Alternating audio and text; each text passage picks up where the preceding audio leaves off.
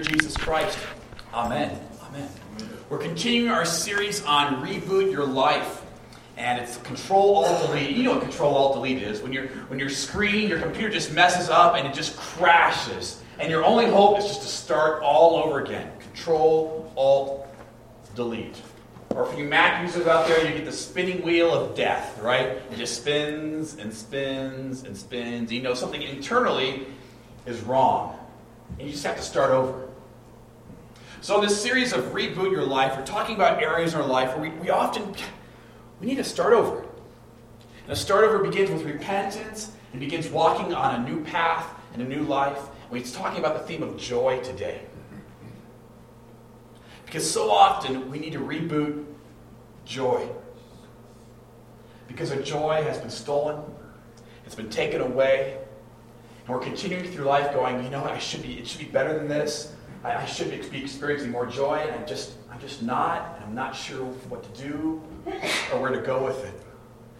And so today we're going to be talking about joy. And to do that, we'll be walking through the great passage in Philippians chapter 4 that Karen read for us. Thanks, Karen. Because it is a phenomenal passage. And if you if you can memorize scripture, some of you memorize you're like, oh, I can't memorize. But if you memorize scripture, this is a phenomenal passage because it's so powerful. And Paul begins with these words. Rejoice in the Lord always. I will say it again rejoice.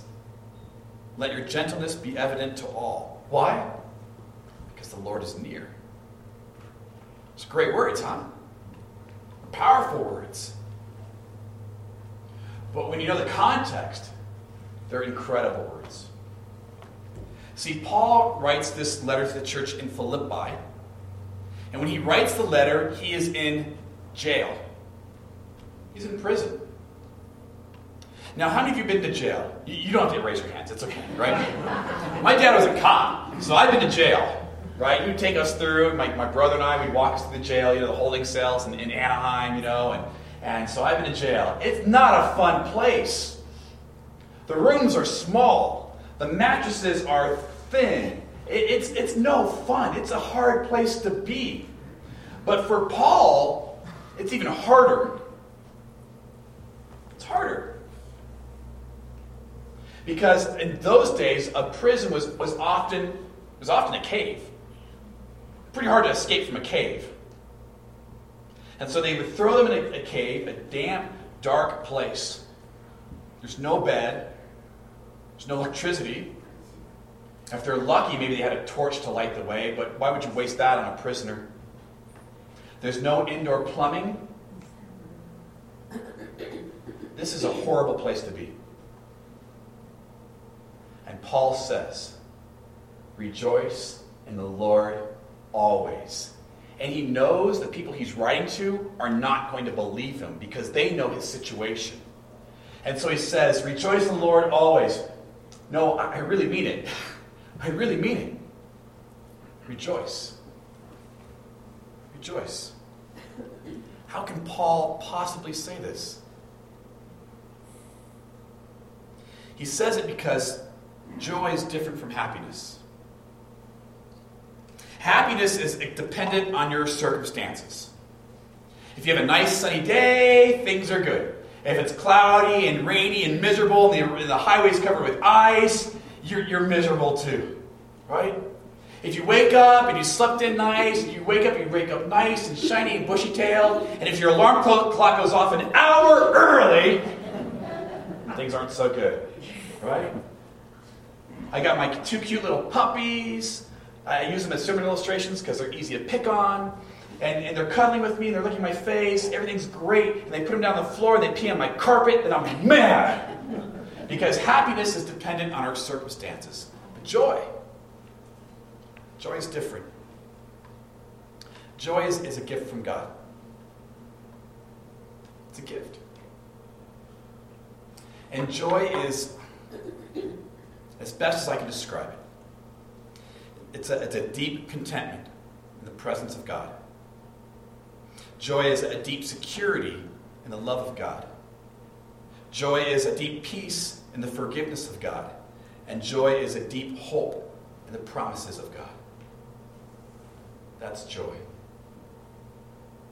And this is why Paul can say, in the middle of a dark, damp, smelly prison cell, rejoice in the Lord always. I will say it again. Rejoice. Here's the problem. Sometimes, sometimes it's easier to get angry with God than to rejoice with God. It just is. Why doesn't God heal my mom?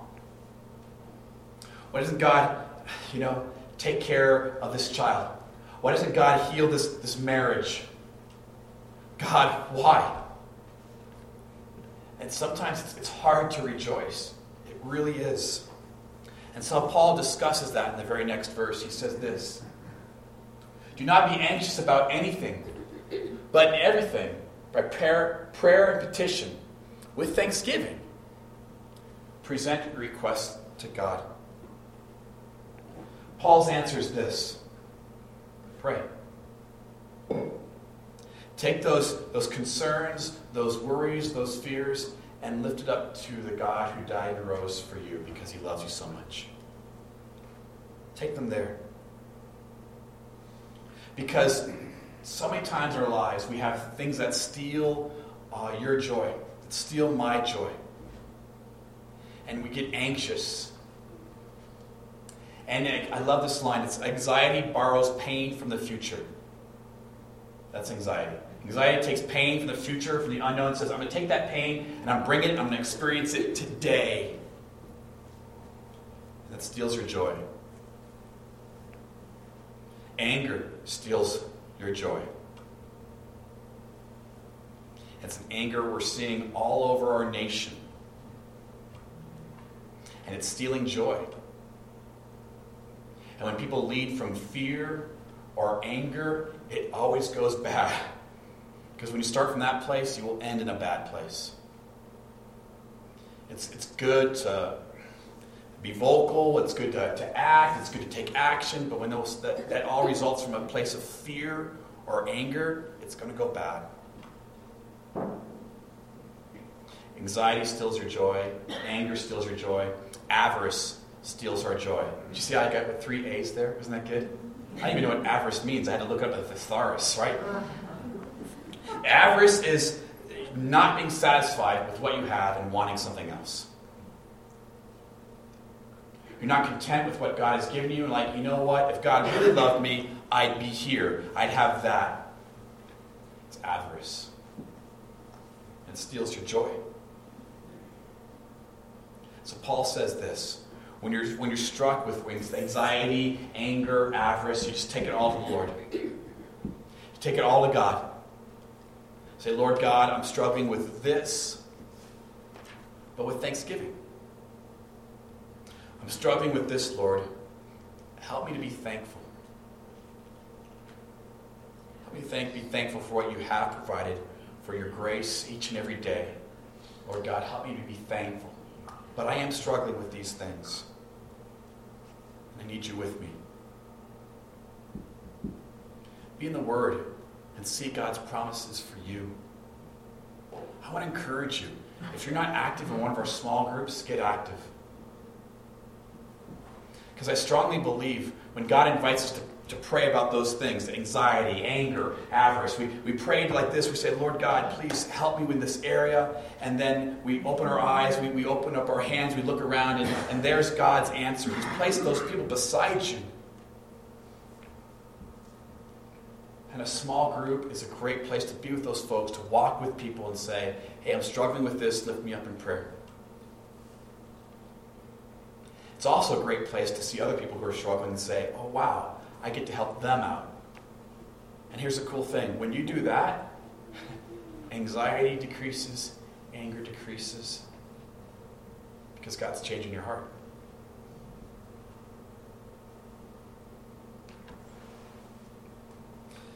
If anxiety and anger and avarice are joy stealers, what's joy givers? Paul answers that too.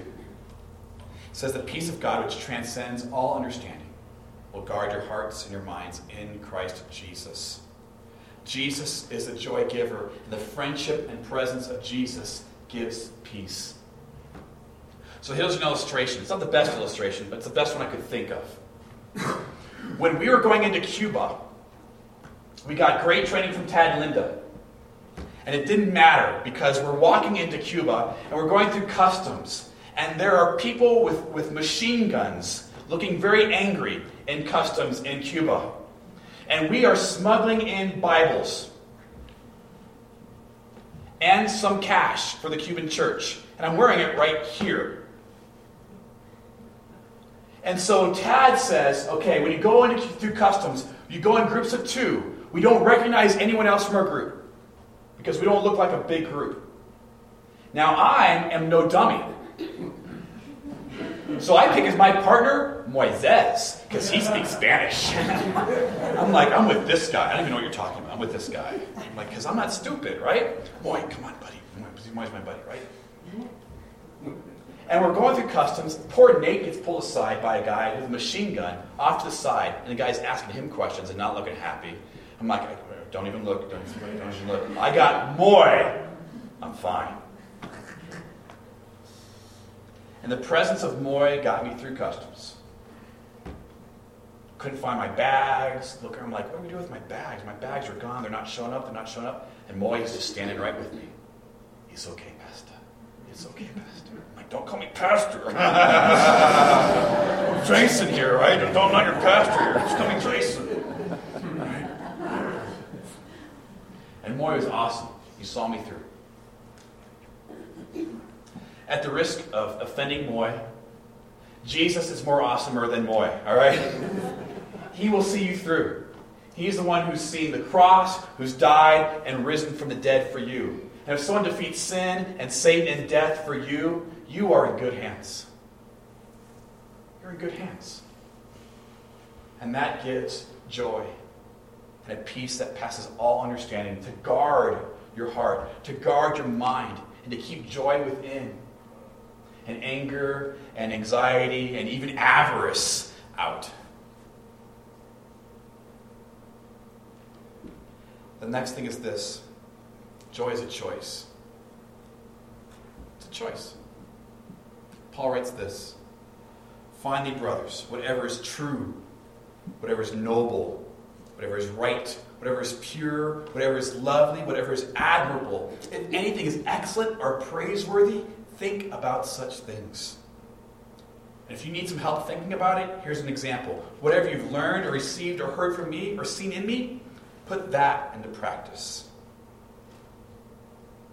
I love how Paul says put into practice. He doesn't say be an expert in immediately. Just says try it out. Even if it feels like you're faking it at first, just try it out. God of peace will be with you. A couple weeks ago, there was a phenomenal example of joy in the midst of heartrending circumstances. Uh, Monty Williams, he's an assistant basketball coach for the Oklahoma, Oklahoma City Thunder and his wife was recently killed in a car accident. They have five children. And his, his talk at his wife's funeral service was so inspiring that they showed a clip of it on uh, TNT, their basketball show. And so I want to show that clip to you as well. Spent uh, a good part of the day in Oklahoma today uh, where memorial service was held for Ingrid Williams, uh, the wife of Monty Williams, who was an Oklahoma City assistant coach and had obviously ties to the San Antonio Spurs. Uh, she died last week in a head-on accident uh, when a woman crossed the center line and hit her, and they had five kids. And uh, you talk, you heard about uh, how powerful Monty Williams was um, when he spoke today. And so we felt it would be appropriate, uh, rather than talking hoops in this segment, just to give you a piece of what uh, Monty Williams had to say in the wake of uh, just unspeakable tragedy. This is hard for my family, but this will work out. And my wife would punch me if I were to sit up here and whine about what's going on. That doesn't take away the pain. But it will work out because God causes all things to work out. You just can't quit. You can't give in. See, the Bible says Satan comes to steal, kill, and destroy. And America teaches us to just numb that, and it's not true, but it is true. All you got to do is look around. Get outside of these walls, and you know it's true. This will work out. Doesn't mean it's not hard. Doesn't mean it's not painful. Doesn't mean we don't have tough times, and we're going to have tough times. But what we need is the Lord. And that's what my wife tried to exhibit every single day. Um, I'm going to close with this, and I think it's the most important thing that we need to understand. Everybody's praying for me and my family, which is right. But let us not forget that there were two people in this situation. And that family needs prayer as well. And we have no ill will towards that family. In my house, we have a sign that says, As for me and my house, we will serve the Lord. We cannot serve the Lord if we don't have a heart of forgiveness. That family didn't wake up wanting to hurt my wife. Life is hard. It is very hard. And that was tough. But we hold no ill will towards the Donaldson family. And we, as a group, brothers united in unity, should be praying for that family because they grieve as well. So let's not lose sight of what's important. God will work this out. My wife is in heaven. God loves us. God is love. And when we walk away from this place today, let's celebrate. Because my wife is where we all need to be. And I'm envious of that. But I got five crumb snatchers I got to deal with. I, love you guys for taking time out of your day to celebrate my wife. We didn't lose her. When you lose something, you can't find it. I know exactly where my wife is. I'll miss holding her hand. I'll miss talking with my wife. Um, Sam and Coach Donovan probably couldn't figure out why I always wanted to get out of the office. Uh, me and Mo Cheeks. Um, Mo probably wanted to go do something else, but we always wanted to get out of the office. I just enjoyed being with my wife. I enjoyed being with my family. And most of the times we didn't do anything. We just be at the house sitting around um, doing nothing. I'm going to miss that. Let's not lose sight of what's important. God is important. What Christ did on the cross is important.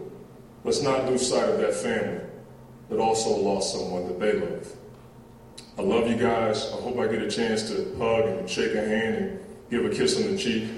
But let's keep what's important at the forefront. Thank you.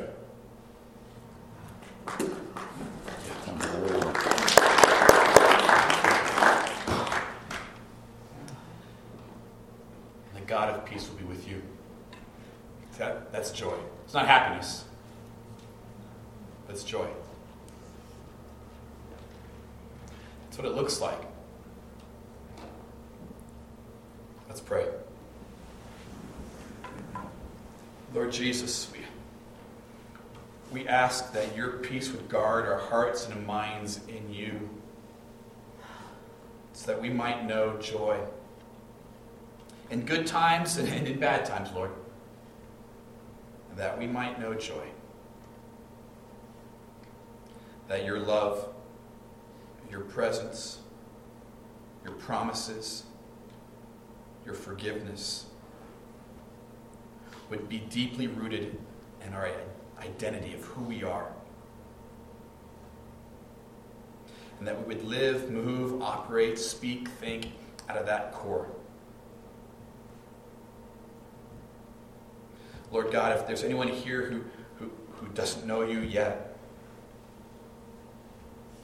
we ask Jesus that you would make yourself known so that everyone here might have your gift of joy. Because that's what your work's all about. Lord Jesus, thank you. May we place our anxiety, our anger, even our avarice at the foot of your cross. May we leave it there. And may we take away your forgiveness, your peace, your joy, your life, now and always. Amen. Amen. May the peace of God, which passes all understanding, may it guard your hearts and your minds in Christ Jesus, so that you might know joy. Amen.